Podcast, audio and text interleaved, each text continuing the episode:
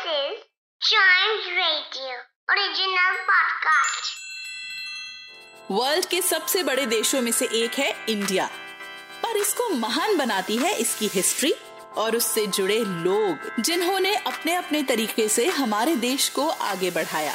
इस पॉडकास्ट में हम बात करेंगे ऐसे ही कुछ फ़ेमस इंडियंस की, जिनके बारे में हम सबको पता होना चाहिए।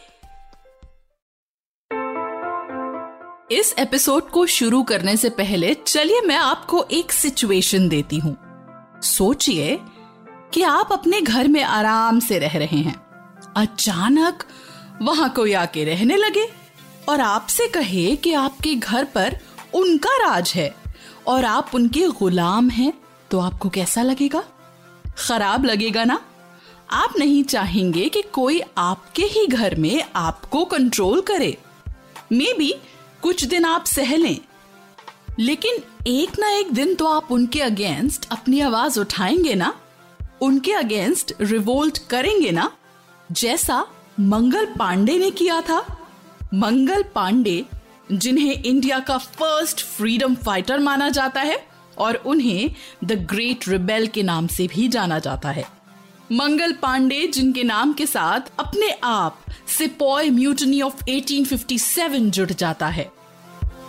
सिपॉय म्यूटनी एक तरह से ब्रिटिश रूल के अगेंस्ट इंडियंस का पहला रिबेलियन था, जिसमें खास तौर पर इंडियन सोल्जर्स ने ब्रिटिश के अगेंस्ट रिवोल्ट किया था और इस रिवोल्ट को लीड करने वाले थे मंगल पांडे। मंगल पांडे का जन्म 19 जुलाई 1827 को नाव उत्तर प्रदेश के बलिया में एक रिलीजियस फैमिली में हुआ था। उनके पिता का नाम दिवाकर पांडे था और वो एक पीजेंट थे। उन दिनों इंडिया पर ईस्ट इंडिया कंपनी का रूल था, जिसे फेमसली कंपनी राज कहा जाता था। मंगल पांडे एक प्रोग्रेसिव और एम्बिशियस यंग मैन थे। उन्होंने ब्रिटिश ईस्ट इंडिया कंपनी की आर्मी ज्वाइन की 1849 में 22 इयर्स की एज में। उनके आर्मी ज्वाइन करने का किस्सा भी काफ़ी इंटरेस्टिंग है। कहा जाता है कि ब्रिटिश आर्मी में उनकी भर्ती हुई उस समय जब वो अकबरपुर में एक जगह खड़े थे और एक बटालियन उनके पास से गुजरी। तब ब्रिटिशर्स ने मंगल पांडे को रिक्रूट कर लिया और वो बन गए thirty fourth Bengal native infantry की सिक्स कंपनी में। एक सिपाही, यानी सिपॉय। सिपाही बनने के बाद मंगल पांडे अपने काम और सर्विस के लिए बहुत लॉयल थे। लेकिन उन दिनों आम तौर पर ऐसा होता था कि इंडियंस को ब्रिटिशर्स काफ़ी इल ट्रीट करते थे। हाई रैंक ऑफिसर्स का सिपाहियों के साथ भी अच्छा बिहेवियर नहीं था। तब कई बार दूसरे सोल्जर्स इस बिहेवियर को लेकर अपने दुख या गुस्से को एक्सप्रेस करते तो मंगल पांडे उन्हें इस बात पर ध्यान न देकर शांत रहकर अपने काम को पूरी लगन से करने को कहते। उनकी बातों से दूसरे सोल्जर्स कन्विंस हो जाते और अपना काम करने लगते। अब सवाल ये है कि अपने काम के लिए इतना लॉयल सिपाही रिबेल कैसे बन गया? दरअसल हाई रैंक ऑफिसर्स के खराब बिहेवियर का असर धीरे धीरे दूसरे सोल्जर्स के साथ मंगल पांडे पर भी पड़ने लगा। और सबसे बड़ा ट्रिगर पॉइंट था आर्मी में एनफील्ड राइफल्स का इंट्रोडक्शन दरअसल, इन राइफल्स में जिन कार्टेजेस का यूज़ होता था, उन्हें उनके शेल से, दांतों से काट कर अलग किया जाता था। लेकिन सोल्जर्स को यह पता चला कि इनमें वेजिटेबल ऑयल की जगह जानबूझकर एनिमल फैट यूज़ किया गया था। मंगल पांडे सहित बहुत सारे सोल्जर्स वेजिटेरियंस थे। और उन्हें इन कार्टेजेस को दांतों से काटना मंजूर नहीं था।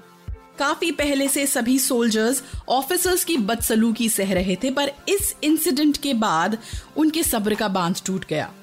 सभी को ये रियलाइज़ हुआ कि ब्रिटिशर्स के रूल में उनके साथ इस तरह की ज्यादतियाँ होती रहेंगी। इसलिए ऑफिसर्स को अपनी नाराज़गी दिखाने के लिए मंगल पांडे की लीडरशिप में उन्होंने एक्शन लेने की ठान ली। वो दिन था 29 मार्च 1957 जब सिपाहियों की पूरी ब्रिगेड के सामने मंगल पांडे ने दूसरे सिपाहियों का मनोबल बढ़ाते हुए कहा, ये आज़ादी की लड़ाई है। गुजरे हुए कल से आज़ादी आने वाले कल के लिए। और इसके बाद शुरू हुई ब्रिटिशर्स के साथ उनकी लड़ाई, जिसे 1857 की द ग्रेट बंगाल म्यूटनी के नाम से भी जाना जाता है। और उसे आज़ादी की पहली लड़ाई माना जाता है। लड़ाई चली, लेकिन मंगल पांडे अकेले पड़ गए और उन्हें अरेस्ट कर लिया गया। उनसे हर तरह से काफ़ी बार पूछा गया कि इस कॉन्स्पिरसी में उनके साथ कौन कौन शामिल था, लेकिन उन्होंने किसी का भी नाम नहीं लिया। इसके बाद उनका कोर्ट मार्शल कर दिया गया और 8 अप्रैल 1857 को उन्हें फांसी दे दी गई। ये तो बस एक शुरुआत थी। मंगल पांडे का सैक्रिफाइस एक बहुत बड़ा मोटिवेशन बना उन इंडियंस के लिए जो फ्रीडम चाहते थे और उसके लिए आवाज़ उठाना चाहते थे। इसके बाद खुलकर इंडियंस ने फ्रीडम के लिए तरह तरह के मूवमेंट्स और रिबेलियन स्टार्ट कर दिए। मंगल पांडे के सैक्रिफाइस को वेस्ट नहीं जाने दिया।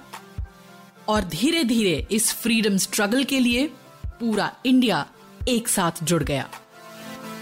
मंगल पांडे की लाइफ से हमें ये सीख मिलती है कि अगर हमें कुछ गलत लगता है और उस चीज़ को करने के लिए ज़बरदस्ती फोर्स किया जा रहा है तो उसके अगेंस्ट अपनी आवाज़ ज़रूर उठानी चाहिए और एक लीडर बन के चेंज के लिए खुद ही स्टेप्स लेने चाहिए। तो ये थी मंगल पांडे की लाइफ से कुछ इंटरेस्टिंग बातें। ऐसे ही ग्रेट इंडियंस के बारे में जानने के लिए सुनिए।